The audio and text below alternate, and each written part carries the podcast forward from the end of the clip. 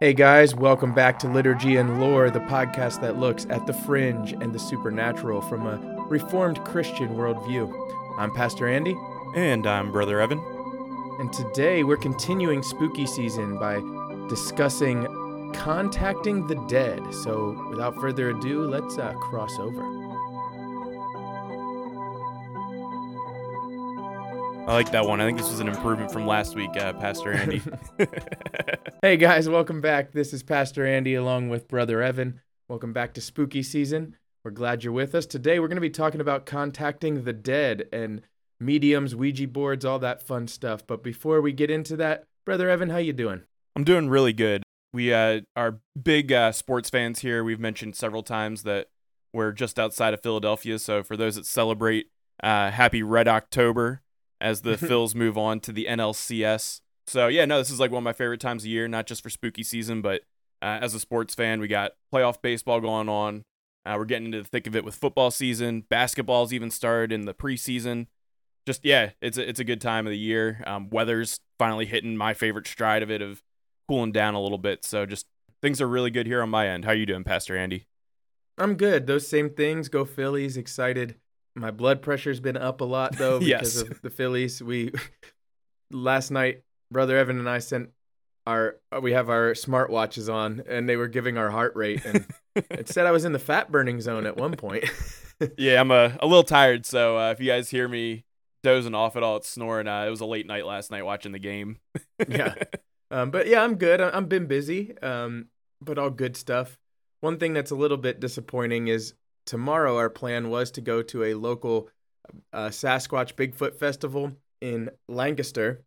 They had a, uh, it's called the Albatwitch Festival, and Albatwitch is the Lancaster County, Pennsylvania version of a Bigfoot. It's rumored to be a smaller ape, but one that steals apples and throws them at people. And we were really excited to go. I was taking the whole family, and now it looks like it's supposed to rain all day tomorrow. So probably not going, unfortunately. But hey, such is life. But other than that, things are good. the listeners gonna have to wait a year to to hear from us uh, reporting back from the Albatwitch Festival. But hey, that gives us a whole year to tease it. So Yeah, I really did plan to record some stuff while we were there, just like fun stuff. But oh well. yeah, But uh, we have some some fun things going today. We have our first five star review of the week. So thank you. We've been getting lots of five star reviews on different platforms, but uh, we got one that left a comment and something fun to read. So brother Evan, since well, we'll see why in a second. But do you want to read this one this time for us? yeah, absolutely. Uh, I'm excited to read this one. Uh, I have a pretty good idea who might have left it. This is uh, Chi Town Scott says, "Fun and thought provoking podcast that even my kids like. Bigfoot, aliens, giants, plus the gospel and theology. Liturgy and lore comes at things from a different and fun angle. Pastor Andy and Brother Evan are producing a podcast that even my kids enjoy, and that I've shared with others when they ask some questions about some of the Bible's weird passages. Hashtag Team Brother Evan. So there we go. The the challenge is out there. The gauntlet's been thrown down. Chi Town Scott's putting it out there that uh, Team Evan has some fans. So Yeah, are you a brother Evan guy or are you a Pastor Andy guy? Let us know on our social Yeah. media. Hurt my feelings. Go for it. But hey, you can hurt my feelings for a five star review and a follow. So I'll take it. Absolutely. and I'm a I'm a brother Evan guy too. So that works. So thank you. What was it, Chi Town Scott? Yep. Thank you for that. Um, we're excited. Leave us reviews. We'll read them on air uh, when we get them. So yeah, it's exciting. But I think without further ado, it's time for a little weird around the world. Weird around the world. World, world, world, world. All right, we got two weird around the world today. One is pretty heavy and dark, and one is more fun and light. I thought we'd start with the darker one. Yeah, let's get that out of the way. Improve our mood a little bit. So uh, I do want to give a quick disclaimer for parents. As Chi-Town Scott just told us, he listens to our podcast with his kids. The next, this article is a little bit PG 13, I would say. I'm going to try and edit out some of the more mature parts, but you might want to just skip ahead five minutes or so in the podcast. Uh, Brother Evan, you can put the timestamp in. Yeah, once we uh once we get this all edited in, everything like that, I'll throw the timestamp of uh when we start Weird Around the World and when we get into the actual uh, article. Yeah. Nothing too crazy. Like I said, we'll keep it PG 13. but you might want to skip ahead. I'll give you, I'll fill the gap here, fill the space, give you a couple seconds to decide and click ahead. And you should have had enough time by now. So I'm going to read the headline. Our first headline comes from Insider, uh, and it says Jason Derulo. If you don't know, he's a or was a famous singer. I guess is a famous singer, R&B singer. Jason Derulo told a singer to partake in sex rituals and sacrifice a goat to succeed in music. Lawsuit says, and so it's exactly what it sounds like. Uh, the kind of headline or the bullets at the beginning. Artist Jason Derulo sexually harassed a young female singer, according to a new lawsuit. The plaintiff says Derulo pressured her to have sex with him to advance her career. And Gibson says she suffered mental, physical health problems after his actions, including PTSD. But all of that is sad and something that is to be should she should get some justice if it's true. But I feel like those points at the top kind of buried the part that makes this weird around the world. Yeah. And here I'll read that paragraph. It says the lawsuit says Derulo told the woman she would have to partake in, and this is quotes, goat skin and fish scales, which is a Haitian reference referring to conducting sex rituals, sacrificing a goat, goat blood, and doing cocaine in order to succeed in the music industry. Pretty crazy. Yeah, it goes from like all these kind of voodoo, whatever, you know, I mean, ritual type stuff, and then all of a sudden thrown in and doing cocaine in there. It's kind of a different list and very, uh, yeah, little uh, anxiety inducing, I guess. Um, makes you uncomfortable.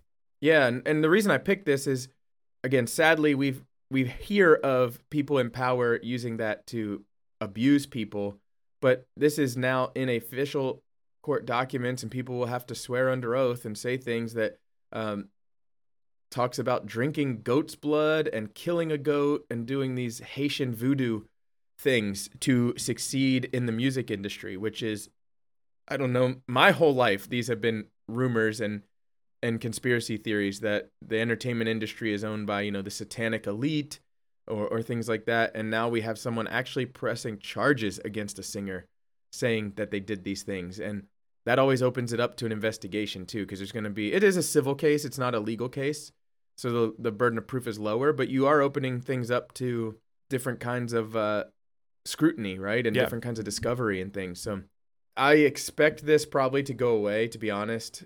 It's from October 7th. It's recent, the article, but yeah, I kind of expect this to settle and go away. But what do you think, Brother Evan? Yeah, I think it's like you said, it's one of those things that it's almost like the crazy articles you see while you're waiting in line to check out at the grocery store, like Yeah. those kind of level conspiracies is now actually coming to court. So that's kind of I think the the wild part to it is it's something that uh, you'd hear like I'm thinking back to being a teenager and you hear the older conservative lady at church telling you that you need to watch out for the music industry because it's run by a bunch of Satanists and stuff Yeah. like that. And you know what I mean? And you roll your eyes and walk away as a teenager. And Yep. now there's something that's very similar to that that is coming out in court documents. Now again, obviously I don't know one way or the other. You know what I mean? Right now we don't have a whole lot to go off of other than this. You know what I mean? And hopefully Sure. like you said, if this is true, this woman gets justice and that it would shed light on some dark things that are going on.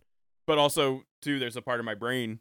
Obviously, I don't want this to have happened to her, but I also hope that it's not someone taking those ideas that we've heard for all these years, like you said, like it's like Yeah. you've heard since you were a kid as well, using that as a fabrication to try to get some money in a failed career or a disgruntlement over something else. And obviously, I don't want to say that anyone is lying about anything because we don't know one way or the other Sure. because he's denying that entirely at this point too. He hasn't admitted to it further in the article. He is now obviously.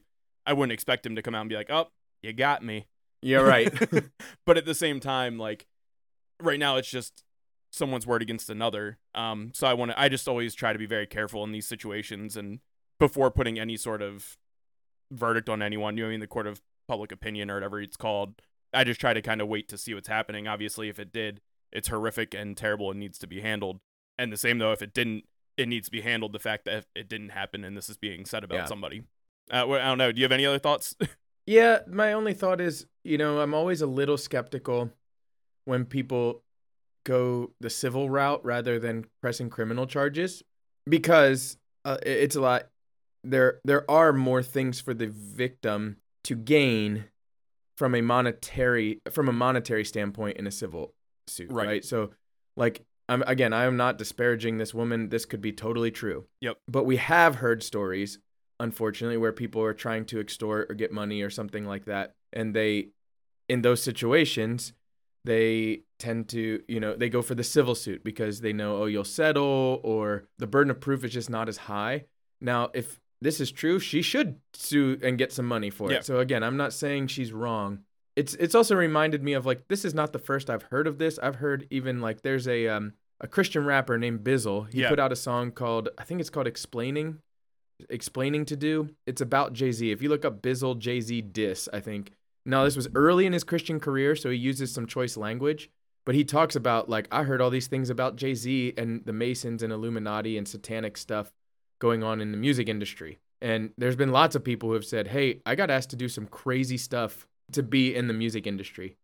And so, yeah, I'm like I could see this going either way. I Yeah. guess is what I'm saying. Like Yep. totally could be true. I think one interesting part's kind of down further. She says this sort of this is I forget who it is if it's the lawyer, but basically this sort of conduct is pervasive, but it takes people like this to come out of the shadows and share their stories. The entire music industry is due for a Me Too movement. And that actually brought that to mind like okay, it took a couple people speaking out against um what's his name Harvey Weinstein Yeah. is that his name? You know, like in the acting world, and it wasn't.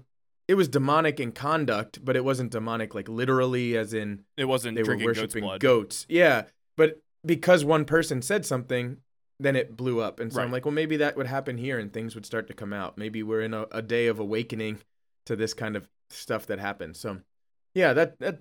That's all my thoughts on that one. We can move on to Yeah. the, the happier one. Li- parents, you're free to listen now. yeah, bring the um, kids back in the room if you want. Bring the kids back in the room because the next one is fun. And I'm going to read this from the New York Post. And it says that you may have seen this. This was pretty popular this week. Uh, we're recording this on October 13th. And that this is from New York Post. It says Bigfoot spotted in Colorado in broad daylight, and it's all on camera. We're convinced. And so there was a video. There was a, I believe they're on a train in Colorado. There's a couple, and they are, oh no, it says sitting to rest. But they were moving at first, it looked like. Anyway, they have this video where it looks like they found Bigfoot walking around in broad daylight and he walks across the screen and then he sits down in the grass and he's kind of flesh or not flesh uh the fur is kind of the same color as the grass so you know like camouflage and i've heard people say he looks like he's sitting down to go to the bathroom but yeah so pretty cool there's this could be a really cool sighting and if you go you can find this video online and he walks across sits down it looks like they said he looked six to seven feet tall yeah what do you think Uh, so I think it's fun. Um, I'll start off with that. I actually the first place I even saw this was like I think it was Barstool Sports posted a link. I didn't click into it, but I saw that they were even talking about it. Um, it popped up on my Facebook. But uh, yeah, watching the video, I'm not convinced by this one. Unfortunately, to me, it feels very hoaxy. And I think as someone that is a Bigfoot believer, I might be even more critical of this kind of stuff almost, just because I feel like that's how you get to the truth is when you are Yep. very critical instead of jumping on every sighting. Just the behavior of it, I feel like, and now I'm not an expert. I'm not like the guys that are doing this for a living studying it, but like the behavior of it just doesn't feel like something you would see with a Bigfoot. Everything I've seen and read, they're not really looking to be out in the open for a long period of time. Like if they're in the open, it's because they're passing through to somewhere else. yeah They're not going to just pop squat right there in the middle of that with a train going by, turning its head to look at the train as it goes by. It just to me has a lot of I don't know if I want to say red flags because it's not that serious for red flags, but it just yeah, it it definitely uh, a few sensors start going off in my brain of this does not feel right um to me for what I've read and seen on Bigfoots. But hey, I could be totally wrong and maybe someone had a really cool sighting and I'm being the party pooper not having fun with it. What do you think, Pastor Andy? Yeah, I it's kind of suspect. So here's what I saw about trains. I knew I read something about trains. So apparently this was a pretty remote area, but there were scheduled to be trains that go through the area. So if somebody wanted to pull off a hoax, this would be a place that might be good to do it because the train's going to come by, you could do something and I'm wondering if maybe they were trying to pull off the hoax. These hikers or whatever were sitting down and saw it, and they were like, "Oh shoot, sit down." Yeah, so I, I did a little bit of looking stuff up, but one of the hosts, I don't know how you say his name um, or her name, Pri- Mireya Mayor, who is from uh, Expedition Bigfoot, said that I don't know if this person's a guy or a girl, thinks it's a hoax. I think it's a woman. Said it looked to her, and she's a paleontologist, a primatologist. She said it looks Hmm. like a human in a suit, in an ill-fitting suit, and yeah, so I, I I would lean towards hoax too, but it'd be cool if it wasn't. I mean, and it's getting buzz, so Yeah. might as well talk about it. Yeah, exactly. I mean, I still think it's a fun video, and to be honest, most of the Bigfoot videos out there probably are hoaxes. You know what I mean, or misidentifications. So if they're gonna pop up, we probably are gonna run into a lot of them. But I don't want to be the guy that doesn't talk about the one that ends up being real. Yeah. Oh, it does say here they saw it on a train. Okay, it says out of hundreds of people on the train, three or four of us actually saw it. I don't know what you all believe, but we think it's real. That's what the the person who actually saw it said. I don't. Let me be clear. I don't think that the their names are the Parkers. I don't think that they are behind the hoax. I agree. From reading it. It sounds like they really were on this train. Um, they says they were looking out and they had their phones out because they were looking for elk in Colorado, and there was this creature walking through the grass, like out in the middle of nowhere. But it's right along a train track, so that's why I'm like, I think if anybody was trying to hoax somebody, that would be the place to do it. There is, yeah, there are sightings in this area. It says it is like a Bigfoot hotspot area. So if you were trying to hoax it, go out there and do it that way. Sounds pretty like a, a pretty common thing to think if you wanted to pull off a hoax. yeah, Uh, there's also a group near there. It's some RV thing called like Sasquatch, our Sasquatch Expedition Campers, which is an RV company. And so immediately people were like, "Oh, it's them doing this as like free publicity," but it doesn't sound like it is them. It sounds like they are actually taking. They they said it's not us, and so I don't know why they would do it if they were. You're not going to claim it then, or, or try to capitalize. But anyway, I think hoax. yeah. Unfortunately. Yep, I agree. All right. Well, that was weird around the world.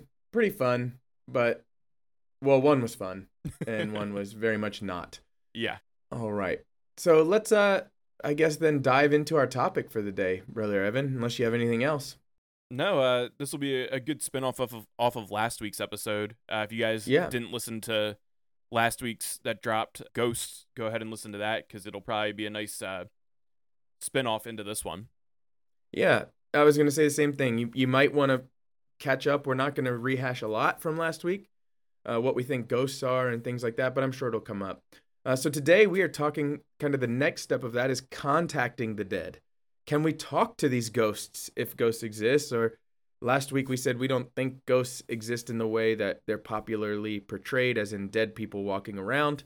We think they're probably demons or or some kind of spirit instead. But can we contact the dead anyway? Maybe that's not what a ghost is. It's, these are to Hmm. me related, but not the same question, right? Maybe I can talk to a, a the spirit of a dead person some other way. That isn't on this side of in our reality. Yeah, yeah. Like maybe I can. That's why we made the joke even in the the beginning. Crossover. So yeah, why did I pick this one? Well, because it's crazy popular right now. It's spooky season, first of all, right? It's October, but we have TV shows all over like Ghost Adventures, Ghost Hunters. Uh, there was the popular one Crossing Over, if you remember that one from a while ago, where he'd have all the people in like a room and he'd just pick people out. to- Oh yeah, I remember. I think that was from like when we were kids growing up, right? Yeah, It's a maybe- little older. Yeah, it was. It's definitely older, a little older. Uh, and then there's Long Island Medium, which is a popular one that's out there now. There's also one I don't remember the name, with like celebrity, like my celebrity. Like my celebrity haunting or something. There, there's the ghost one, but there's also they do like seances Oh, and okay. mediumship with that. So it's everywhere. Yeah. These shows are w- wildly popular. They're all over the place. Uh, I did some digging and found some stuff from these are a mix of stats from both the Pew Research Group and Barna Research Group. But Barna tells us over 80% of people, I I think this was Americans, believe in life after death of some kind. That's a big number, Yeah. actually, that I, I did not think would be totally true. 80% of people believe there's something after death. Now, we would be in that category. Christians would be in that category. But it also includes everyone that believes in anything after this, right? Reincarnation would be part of that. Yeah, so that could be anything. So that that's the first part. There's a desire or at least some kind of it feels like natural belief that this isn't it. When we die, that's not the end of our consciousness. 34% of Americans believe that we can communicate with those that die, which is kind of a big number. That's, That's huge bigger than I thought it would be. Yeah, 1 in 3, Yeah. right? And then 15% according to Pew research say that they've actually done it in the last year. Communicated with the dead. Now, do you know if that's 15? Sorry, I'm a nerd, so I get into the stats of things. Uh, is that 15% of Americans in general, like that they polled? Or is it 15% of that 34% that believe that they can communicate with the dead? I'm almost certain it's 30 or it's 15% total, Wow. not 15% of the 34%. So like more than 1 in 10. That's Like, crazy. that's like 1 in 7 maybe, 1 in 8 something like that. if it really is 15% of all Americans, that's a huge difference from just 15% of that 34%. That is a very large number from what I would have expected something like that to be. Yeah, it is not 15% of the 34. It's 15% of Americans. That is wild. Now, it did have different categories of how they've contact, or it didn't specify what contact means okay. for communicating with the dead. So, don't know what that means. If it means directly talking to, if, you know, it's self reported too. So, it's kind of hard to know what that could be. And everyone probably defines it different. It could be someone that says, "Oh, I saw a cardinal the other day when I was really sad, and my grandmother loved cardinals, so that was her contacting me to say it's going to be okay." Like that, right. It could be it that. It could be that, or it could be, "Hey, I had a conversation with uh, my late uncle, and we talked for an hour audibly." Yeah. What the important part of that, though, is that 15% of Americans think that they can talk to dead spirit, the That spirits of dead people. Way higher than I thought. I thought it would have been in the single digits, lower Yeah. single digits. I mean, I don't know. It is super popular in my experience, and I know it's uh, it's just my experience, but I would say that tr- it's high, but it tracks. I mean, I know so many people who say, "Well, this butterfly came by, and that was my dead mother reminding me," like you said with the cardinal. Yeah. Like a lot of people, I know, lots of people say, like, "Yeah, they're still." This is more than watching over me, or I felt their presence in this place, or something like that, mm-hmm. because I do think that's different than like I con I communicated with them. So yeah, so that's part of why I wanted to do this one. It's one I've wanted to do since we started this podcast and want to do more than just this. So that that's why it was because it's so popular right now in our actual belief and in TV shows, things like that, movies. I mean, if you have been keeping track, movies and TV shows have gotten so much darker in the last 5 years or so to the point that we have kid shows that are about this kind of stuff. Yeah. So I wanted to talk about it. It's worth talking about because people believe it anyway. Let's set the record straight and say what do Christians believe. So for history of this, a lot of it's it's been going on since forever, pretty Yeah. much, right? Like I don't say Adam and Eve did it, but like pretty early on in human history, we've wanted to talk to our deceased friends, relatives, ancestors, all of that kind of stuff. We part of that we'll get into why in a minute, but when it really became popular, at least in the way we think of it today, was that same spiritualist movement that we've talked about from the mid 1800s that was very popular. It was when you would get together with your friends like I was reading articles about this being like a a normal activity for like high society to get yeah, I would say together it on was a like the wealthy people, right? it was everybody, but yeah, uh, the well the wealthy would get together on a Saturday night, perform some kind of séance, and then most of them would go to church on Sunday because that was still when Christianity was kind of the norm and and going to church were the norm. And they actually did not see a lot of contradiction between the two, which is kind of crazy to me. Hmm. But yeah, i i- another big piece of this is that uh, these beliefs kind of rise in times of uncertainty, right? We're scared. We don't want to die.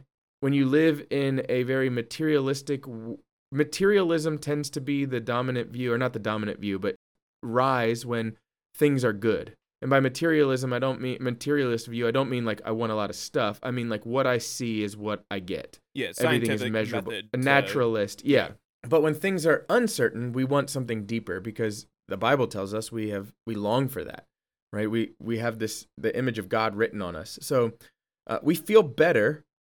Like this is a little bit of a band aid, in my opinion. We feel better when we can talk to a dead person to tell us it's not that scary, right? Well- it doesn't sound as scary. Yeah, and well, that tracks with what you're saying too. It's like this goes back pretty much as far as we have recorded history. You know what I mean? Yeah. Of like when you think of the different people groups and stuff like that, going back to like Aztecs and the Mayas, and like even going back like that and even further. You know what I mean? I'm just saying something that like come Yeah. to mind right away, but they looked to their ancestors for guidance and how to move forward and in a time where you know what I mean you're I mean they were very well off as far as societies you know I mean during that time and everything but like Yeah. it still was a harsher way of life than what we have now where like as far as getting your next meal and you know what I mean who's going to be your Yep. king of your city state and stuff like that so you're looking to your ancestors in times of uncertainty to guide you through it or I mean look at shows like The Lion King Simba talk to your your ancestors uh your dad will guide your dead dad will guide you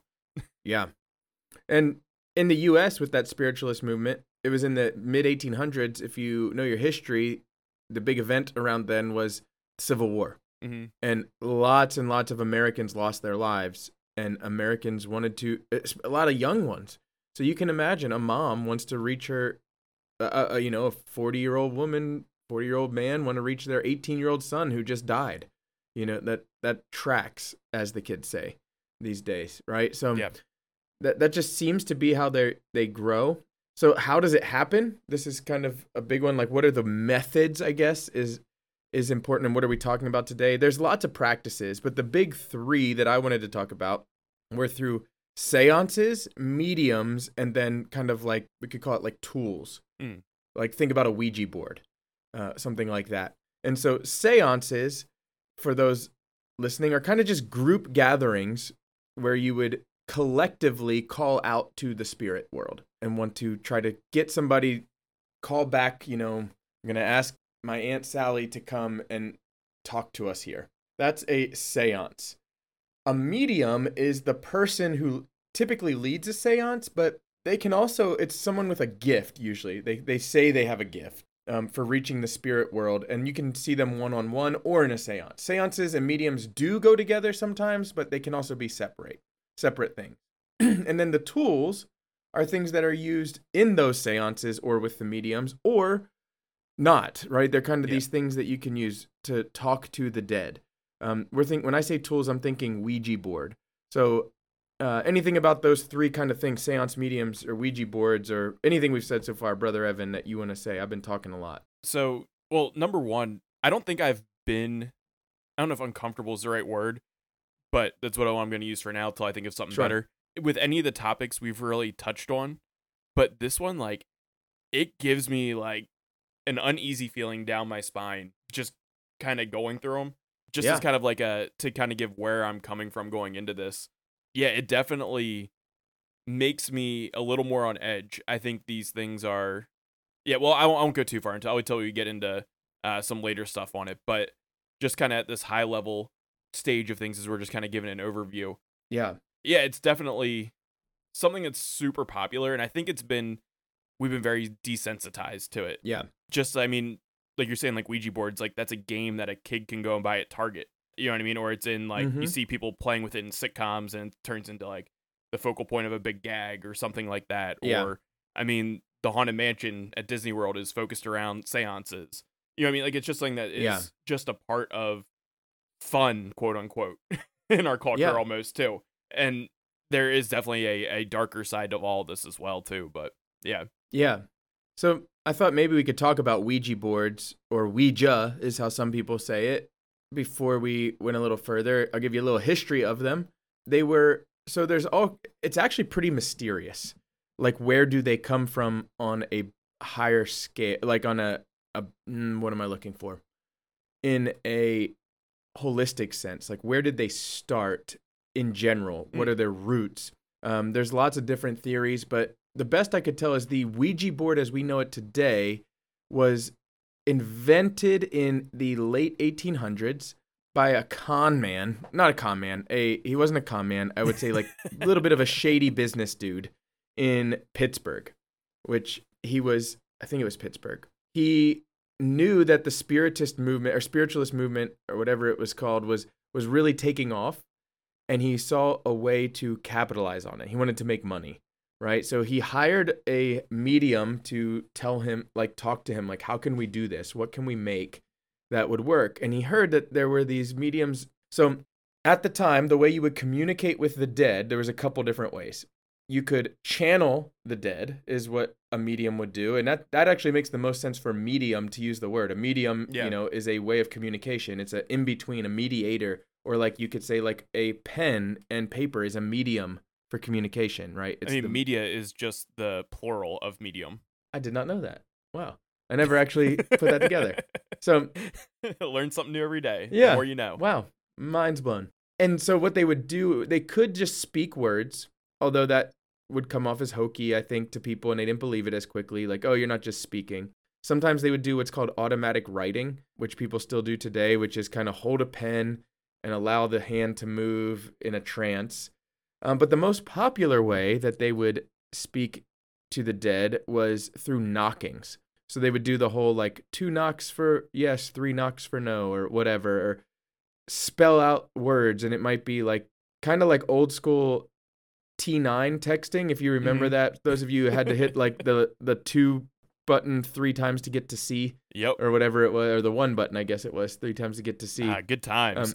yeah so like tap this many times for this and they would spell like out words code. and that yeah kind of but i think they had their own ways of doing Right. it but that took a long time and not everybody in the room could like keep up and so these ouija boards were starting to be used or something like it like a way to guide what was going on by these spiritists or these mediums and he this guy I, I can't remember his name right now i'm sorry i had it and then i closed the window of what it was. All right, here's his name right here. It is Charles Kennard. He's the the creator of this, and basically, he didn't really believe in the spiritualism movement as much, uh, but he saw it as a profitable business opportunity. Uh, what's really crazy here is that he started this company with someone named E.C. Reich, who was a coffin maker, an undertaker. so kind of fits perfectly with yeah. all the creepy, spooky season stuff. But he created this thing because, as we said, it was a lot easier to spell out a word with this planchette, um, as the, that's what that thing's called that you put your hand on, and uh, that's a lot easier to spell out a word than lots of knocking and the Morse code kind of thing. So that's when it was created. It was sent out all over. There's actually a patent for it, and it kind of took off. It became like a Saturday evening fun thing to do. There's even a Norman Rockwell painting of them, of like a couple doing a Ouija board. So it was kind of seen as like, oh, it's just regular old everyday stuff here, you know, contacting spirits. Yeah, interesting. So let's see. We've talked about seances, mediums, and the Ouija board, that tool. There's some other tools people use to talk to the dead, such as tarot cards. Um, tarot cards are kind of unique because there's a debate over what is guiding the tarot card. Mm. You know what I mean? Is it just I putting my thoughts into the deck and the deck is just revealing the energy I'm giving it, or is it the dead? Or but but they can be a way to talk to the dead. Yeah, I mean, a lot of times you'll see them kind of in conjunction with like a medium or something like that. Sure. Yep. Um, they're kind of like Exactly. a tool that is used by a medium. Yeah, and there's really not a there's tons of tools to talk to the dead and to talk to spirits. I you know, there's people use uh, in some like voodoo th- circles, they'll use like uh, feathers or chicken bones Mm. or blood even or they'll they'll gaze into things. There's just there's no end to it. The reason I picked Ouija for us to talk about is just because it's so popular. Right? It, it's such a popular thing that uh, you can find in like the Milton Bradley aisle at the Yeah. gr- at the uh, the toy store, right? So you have like, oh, I can get checkers and I can get a Ouija board and Monopoly, and so people Wholesome think for it's the whole harmless. family. Yeah, but it, it's not harmless. Yeah. Um, I think one thing I haven't said is here's some. I guess give us some more information about the Ouija board. It named itself. Isn't that creepy? Yeah. So they asked it, "What is it called?" When they, you know, and did the thing, and it actually named itself Ouija. And then this is even creepier. The woman who was there, some of this is urban legend, I guess. Um, she was wearing a locket, and it had a, a picture of a woman in it, and behind the picture of the woman was the word Ouija written over her head. And nobody knows what that word means. Now they asked they asked the Ouija board, "What does that mean?" And I think it was something like the truth or or something like that. Okay, but so it you beat me, It's not. A, you beat me to the punch on that one because I was gonna ask, like, is it does it mean something in some like ancient language or something like that, or yeah, it's not like a known language that I could find. It sounds like it means the truth or something, according to the Ouija board. well, and because part of it is like, I guess or Ouija or whatever, because like, Yeah. why would it? The way it's spelled does not phonetically fit the English language, really. I don't think. Right. So like, where is that derived from? Is my thought to that then? Like, how did they know to? Yeah. Although I guess with those that grouping of letters, I don't know how else you would make that sound. Ouija. Yeah, like it's just like a odd set of letters there. Sure. The other thing that's pretty creepy about the Ouija board is, well, one, it does seem to work. Like I said, unfortunately and regret regrettably, I have done it. That thing moves very smoothly. It does not move like you can actually tell the difference when when somebody is kind of pushing it around to get it to say the answer that so it does glide pretty well. I've never used It one. does. They've that's one thing I think we talked about in the ghost episode. Yeah. Like I'm not someone that was spooked too easily by this kind of stuff, but that one always creeped me out and I've never played with one. Yeah, exactly. Um, you should feel that way. And I did it once and felt creeped out afterwards. But so it does glide along there pretty well. Yeah. Like it's not like you can tell that someone's not like pushing it around. Yeah, it really does. Now, here's kind of let me give the the other side of the story, so to speak, is what a lot of skeptics would say is it's just like subconscious movements. Mm. I don't understand how that works when all of us are having the same subconscious movement, like cuz you can have like 5 people touching it and it moves very smoothly and you can tell when somebody's pushing it. Uh, cuz the one time I did it, like I said, was regrettably and someone was like, "Who has a crush on me?" You know, that kind of stuff. It was like middle school Right. and people wanted it to be like, well, I want Sally to have a crush on me, so I'm gonna move it to make it say Sally, and you could feel it, like, oh, Mhm. you're pushing that, stop. So yeah, so that that's what they say it is, um, kind of like the skeptic view. Um, here's an interesting fact I found is it, it's conflicting, but I read one place that said about one to two thirds of the time, even when blindfolded, it works, Hmm. which is super creepy to me right? Like, so you, even if it was subconscious, how would you know where the letters are, you know, to to make it work? Um, others said no, it doesn't work too well when you're blindfolded, which would support the the subconscious kind of idea, right? Like a little bit, maybe. also along with it as far as just like creepy stuff like i feel like i've seen like documentaries or little shows here and there where there's like repeatedly the same like entity speaking to people over and over again but it's people that wouldn't know to fake that you know what i mean as far as like Yes. who's talking to us and it i don't remember the name of the entity maybe you know from some of the research you did i just know that there's like repeatedly a s the same name of this demon or whatever that seems to come through on the ouija board to people Yeah. So there is. His name is Zozo, Z O Z O. Tends to talk to everyone, and he gets very uh, violent and mean and angry and aggressive. Hmm. Uh, people have horror stories. There's like whole, like now it's become a subculture. I think there's even a movie, like a B movie, about Zozo, uh, Okay. based on the Ouija board. But it's become a thing, and it started. That wasn't like in the beginning. That's more recent. That these, well, who knows? So there's the idea of the internet lets you tell stories, right, and and get them out a lot Yeah. better. And so these people are telling these stories like I had I met this crazy demon named Zozo and it freaked me out. And then somebody's like, "What did you say, Zozo?" Me too. You know that kind Right. of thing. Whereas that wasn't as easy to compare stories around the world uh, before the internet. But Right, sure. it does seem to be something that rose in the early 2000s. So that was really really creepy too to me. Yeah, the the Ouija board's no joke. There, there's lots of stories out there of people, and again, these are all anecdotal, but I don't know how this would be anything but anecdotal. You can't really quantify it. Of people who start using a Ouija board, it really is enticing. Like I said, I did it. It's pretty fantastical. um, I don't know a better word for it. It's if it wasn't the spiritual element, it's kind of neat.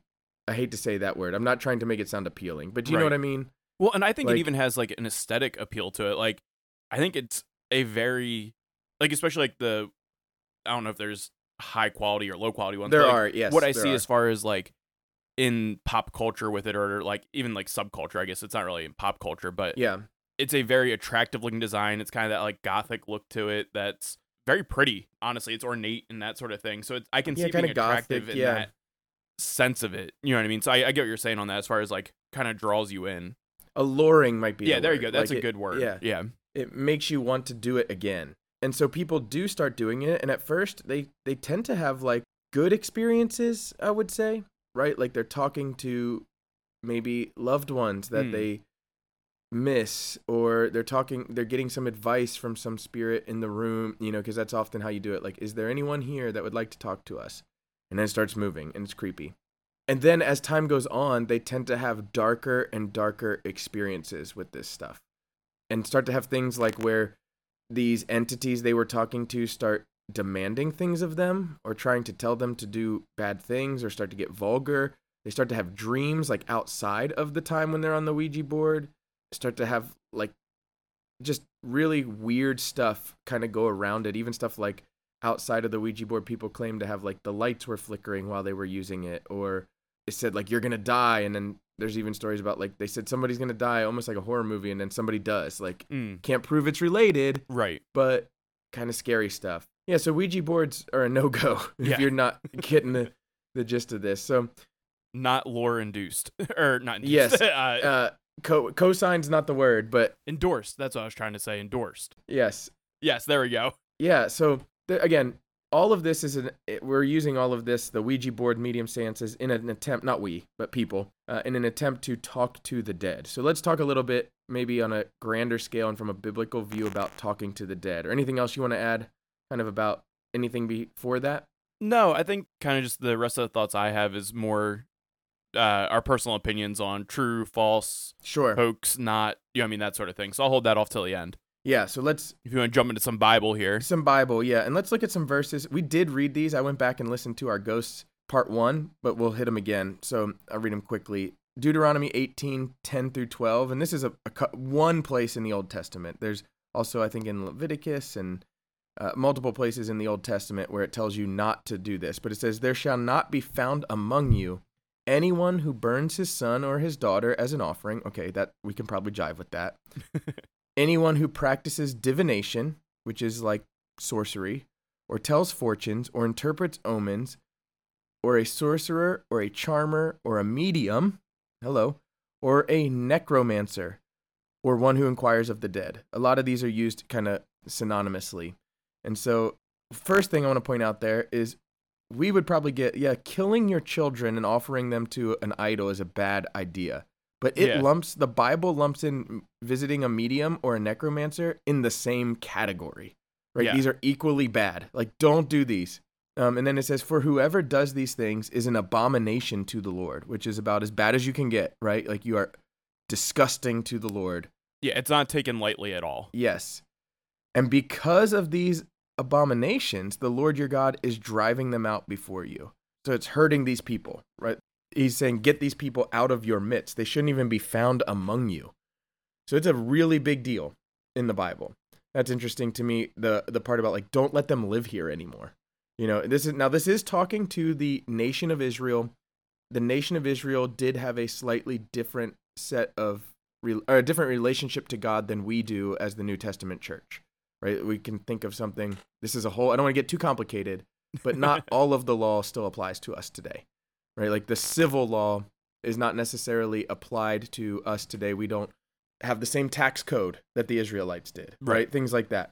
But and so we don't always kick people out the same way. The punishment's not always the same for sin, um, as far as like the earthly punishment as it was in the Old Testament.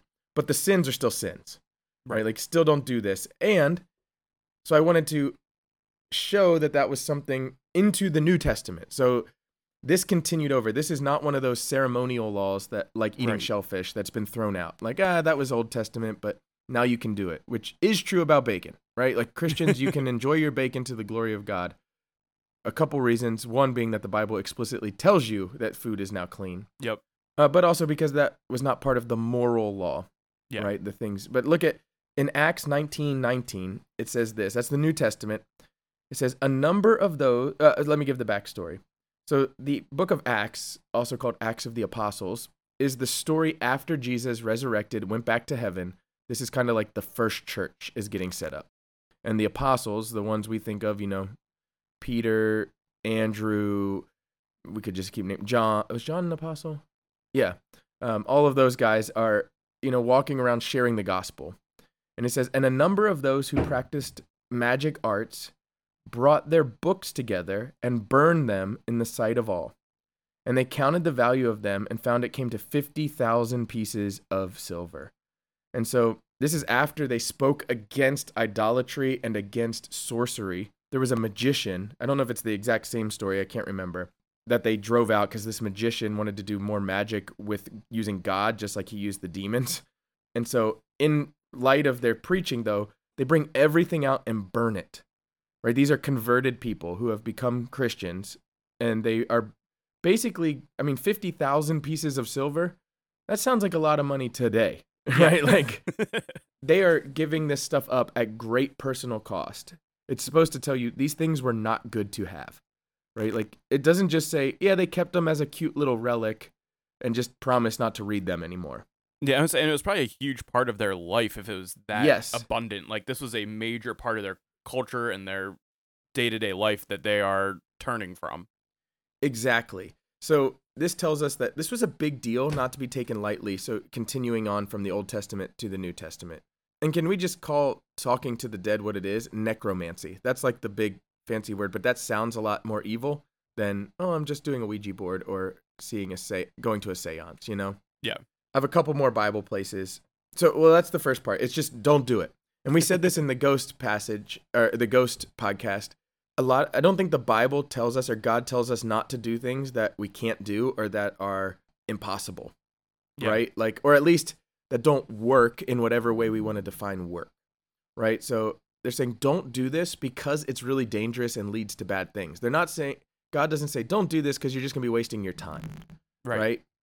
So that's important to note. It's it's a big deal to God. It's not like, well, that's silly. Like I don't tell my kids like, "Hey, stop trying to make a potion that lets you fly" when they're playing with like ketchup and water and whatever. You know, like all kids Right. did that at the table when you're a kid or or stop trying to make uh, pies out of grass and mud Right. because I know you're not going to make a pie out of that. Right? Like I don't tell them that. I do say stop making a potion using chemicals and cleaners because you might die. Right? Because you might actually do something dangerous there. Right? There might be a result that you didn't intend to have. So that's the first thing. Second, they burnt these physical objects. And 1 Corinthians chapter 10, Paul suggests that idols, other other places in the Bible, he makes fun of people who worship idols in like a to expose them and he says, "Oh, look, you're just you use one piece of stone to make an axe and then you use that axe to make a to make a idol and you act like that's God. It's just this thing made of stone. How can that help you? It can't even talk, it can't do anything." So he mocks them. But other places he does say he basically suggests that suggests that these aren't just wood and stone. The the idol itself is, but those those idols are associated with some kind of demon or power. Right? And ancient people weren't stupid. They didn't think like Right. the actual idol you made of a cow was powerful in of itself. They represented a god or a demon or a spirit Some that sort of imbued deity. it. Yeah, that imbued it, right? And so they're trying to do that. So I think there is biblical precedent for our stuff attracting bad things, right? So like a Ouija board, like a tarot card.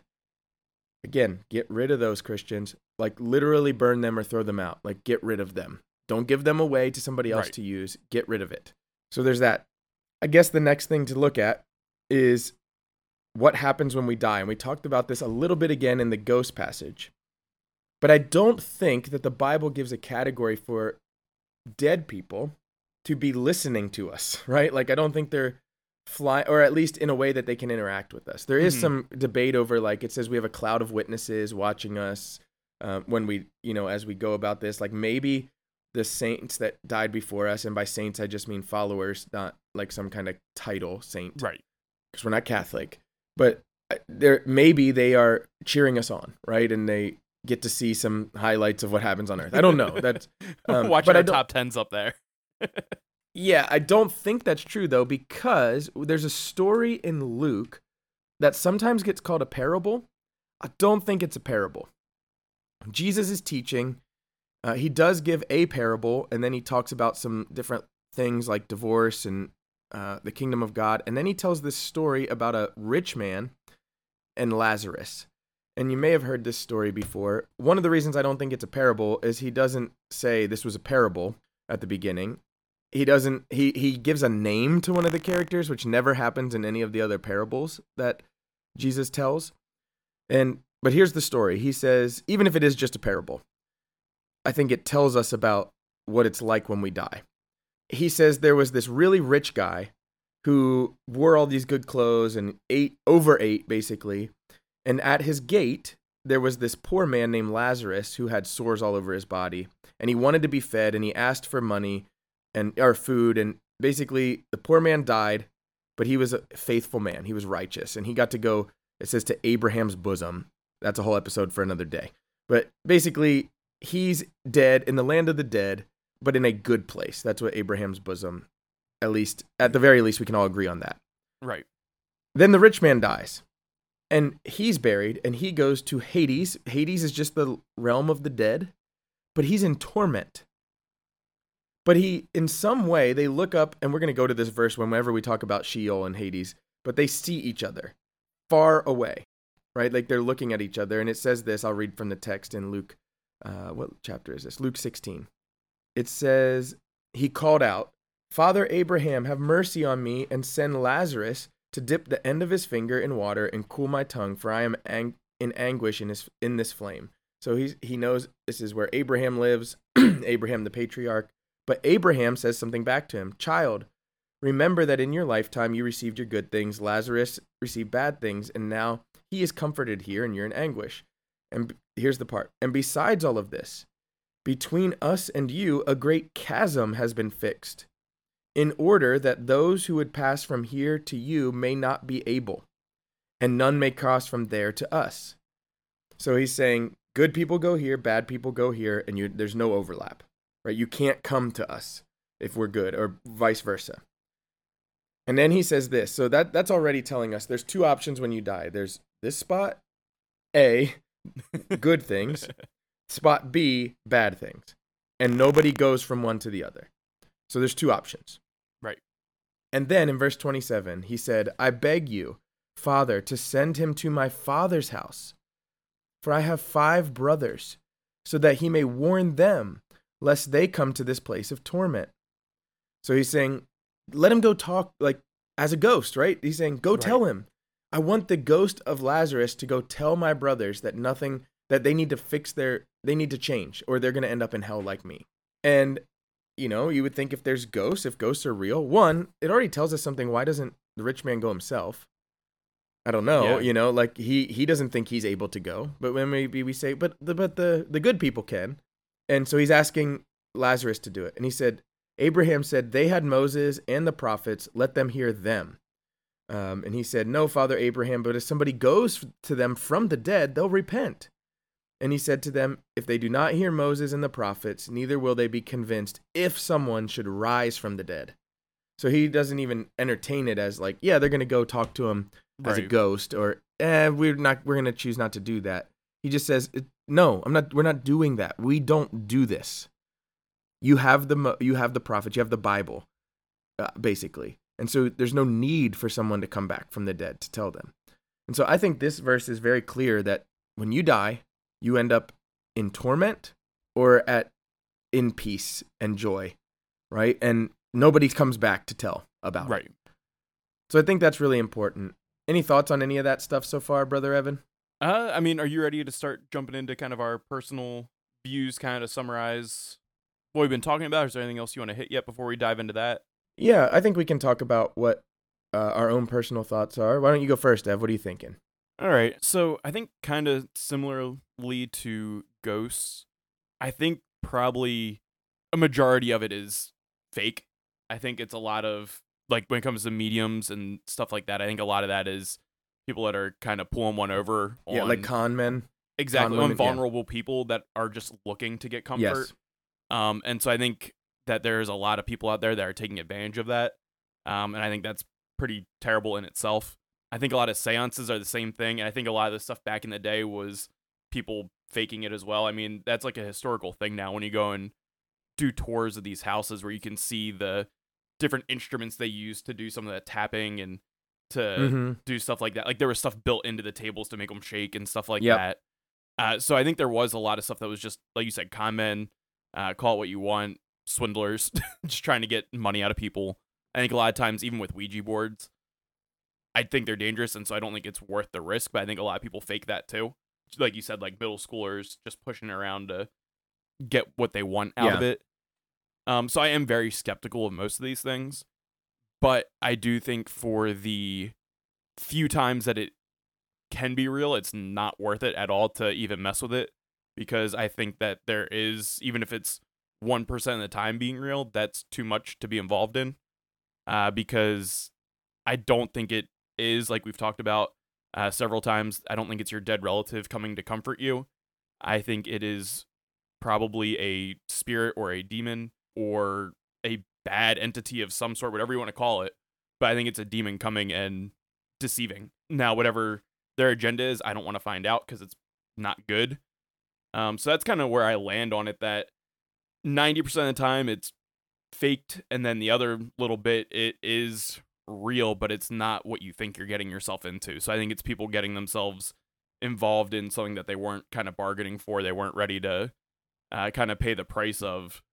Yeah, I think it's just like we've said several times. I don't need to beat a dead horse with it, but it's just not worth messing with for that to be the case. It's not a child's toy, um, is what it comes down to for me. The Ouija board, um, and it's not worth spending your money with a medium because it's either you're wasting it on someone that doesn't know what they're talking about, Mhm. that's just faking you out and taking advantage of you, or again, they're speaking with spirits that they shouldn't be. yeah. What about you? What are your uh, thoughts, Pastor Aaron? Just kind of to sum it up. very similarly, I think a lot of them are. We said this with ghosts, I think too. Like either just mistakes, like oh, I think that it was my, like seeing. It's kind of like contacting, maybe not necessarily is the word there, um, but like oh, I had a dream about my grandma who Hmm. passed, and she said something to me. And, you know, it's kind of misinterpretation. I don't think you actually talked to your grandma necessarily there, but it made you feel good, and you, you know, she told me this thing, so Yeah. I contacted. Some people really do think that they're contacting them. I think that's just a dream, uh, probably things like that. Like I think there are e- explanations for some of it. Sure. I also think most of it is con, like a con of some kind. Uh, Harry Houdini actually exposed a ton of these, a, a- a ton of people, you know, doing the knocking, like you said, or someone in another room, or or whatever. But besides that, I do think there is a truth to it. I think there are people that have real experiences. The Bible seems to sense that something's possible when you do that. And I'm not going to tell the story of Samuel again, but we did that last time. You know, there there is at least one time where it works, where they pull up a a medium does speak to someone who is dead. So I think that there are real experiences, but I think because I don't think that there's an alternative to heaven or hell when we die, and I don't think you come back from those to talk and interact with the world based on that parable. Or mm, I don't think it's a parable. I think Jesus is actually telling us a real story about something that happened in the netherworld. I think that what we are contacting is not a dead person. It is a spirit of some kind and an evil one because we're told not to talk to him. God wouldn't Right. say, "Hey, I don't want you to talk to angels." Actually, angels come and talk to us. We're not supposed to seek them out, right? They come and talk to us. Um, and I think part of the reason we don't seek them out is because we could be deceived, right? Like we Right. could be tricked. Uh, the Bible uses this word familiar spirits quite a bit, and there's a little bit of confusion what it might mean, but we know at the very least it's a spirit who regularly interacted with a medium or somebody like that. I think those familiar spirits personally could deceive people and look like whoever they want to look like Mm.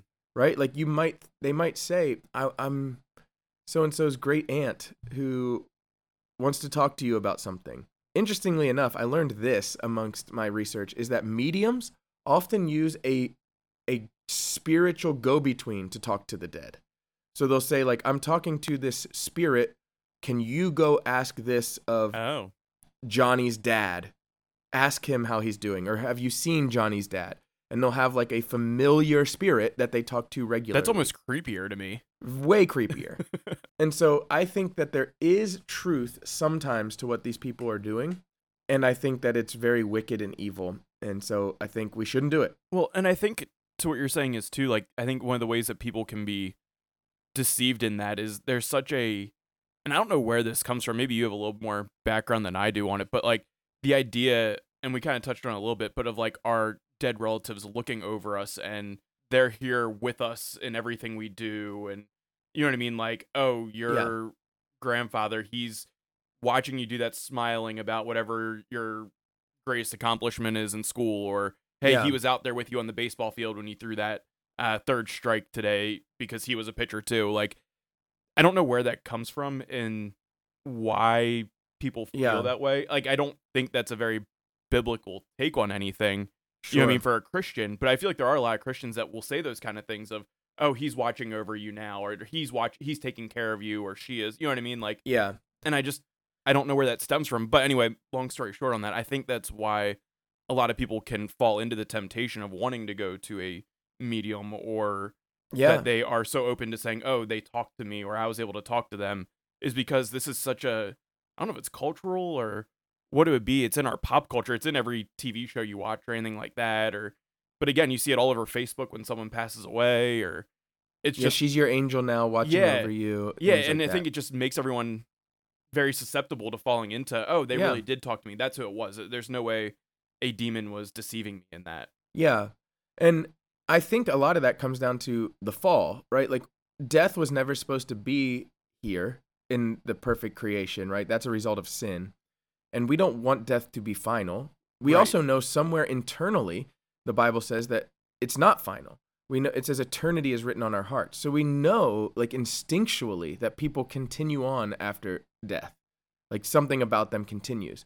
But we don't want to be separated from them. Yeah, I guess that's a big part of it. We don't want them to be gone. Right. And I think it's hard for us to accept we actually are separated from them. That's the that's why Christians mourn death too, right? Even Right. though I know when a believer dies, they are in a better place literally. I'm not just using that as a cliche. They are with Right. the Lord. I it's still sad because it's not supposed to be that way where they're there and I'm not, right? Like we're separated. We're we have a chasm between us in many ways. And so I think we want to that not to be true.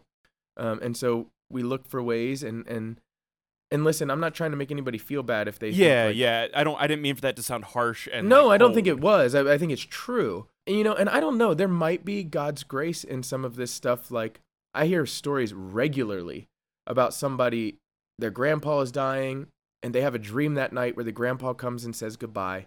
And I think there's a family member of ours that had a story like Mhm. that, and they said, "I have to go, and but I'm okay."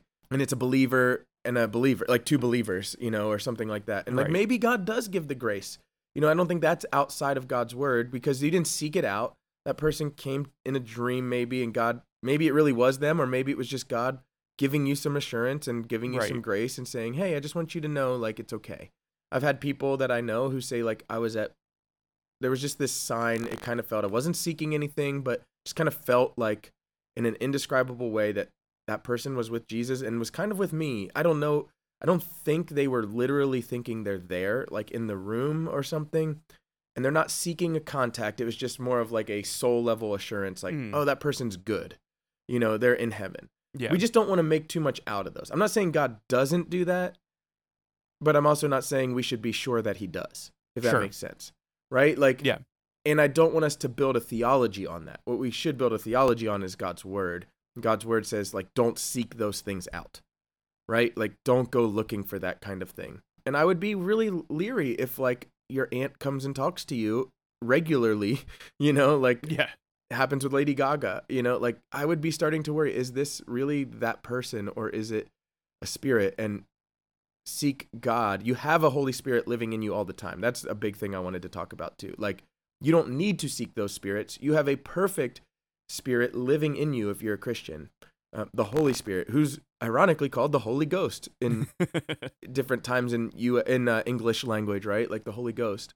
And so you don't need to seek out the the spirit of your lost loved one. So um, I did want to also, and if you unless you have something else to say, brother, no, I'm no. sorry. Go ahead. I did want to remind people that this is why it's so important that you're right with Jesus, um, that Yeah. you've trusted in Christ. Is there are only two options when we die, and they're permanent. Uh, when you die, you will live forever, but it will be eternal life and joy and peace with God forever, uh, even reigning with Him, it says, or it will be eternal death. And I don't mean like, I think it's conscience death. It's not like I just stop existing. Um, it's eternal suffering and torment, as this word that we read in Luke says. And there's not a do over at that point. You don't say, oh man, I really should, Christ or Jesus, can you just, I'm sorry. No, there's like a judgment and it's final. And so we want people to trust in Christ. That's the only way that you can get to that everlasting joy is through trusting Christ to pay the penalty for your sins. And if you've done that, we want you to reach out to us. Find a local church that can help you learn what it's like to be a Christian and follow Jesus. But don't miss that. Don't hear us say, oh, it's not real. Okay, so there's nothing after this life. No, there's something very real after this life. Yeah. It's just not you get to haunt your house and talk to your loved ones through seances. That's what I'm trying to say. Anything to wrap us up, brother Evan? Um, you want to hit us with uh hit the listeners with our socials and our yeah, thank you. I always and- forget that. I'm not I'm not a good self marketer. Uh, lots of things you can hit us up on, but uh, we do have a Twitter, Liturgy and Lore. I don't use that as much as I should. Facebook is the one I use the most. Liturgy and Lore on there. Uh, Facebook.com slash liturgy and lore. Everything is spelled out. We don't use the ampersand. We're anti ampersand. Not really, but um, helps you remember. And you can email us at liturgyandlore at gmail.com. Email us if you have questions. Email us if you want to know more. Email us if you have a really good topic you want us to talk about. Yeah. Email us if you are want to be a guest on our show and you have an area of expertise. Any of those things. We Email us if you want to say hi and just interact with us. Yeah. Leave us some reviews. We're on anywhere you find podcasts, especially Spotify and iTunes are kind of the two big ones. Spotify lets you answer some questions and interact with us a little bit right there on the platform too. Yep. So yeah, those are our socials. We like I said, I engage. I run the socials for the most part. I engage the most on Facebook because I'm old. So jump on there if you want to follow us and But uh, if you are hashtag brother Evan, uh, I might have to get a little more active on there. So let yeah, me know. hashtag Team Pastor Andy or I'm a Pastor Andy guy. You could go there. We're wrestling fans, so if you know Paul Heyman guys, we can say I'm a brother Andy Yeah, or I'm you a know, you Pastor know. Andy guy or a brother Evan guy. Yeah, that's all I got though. I think I hit them all. awesome. Well, as always, thanks, Rob Lowe.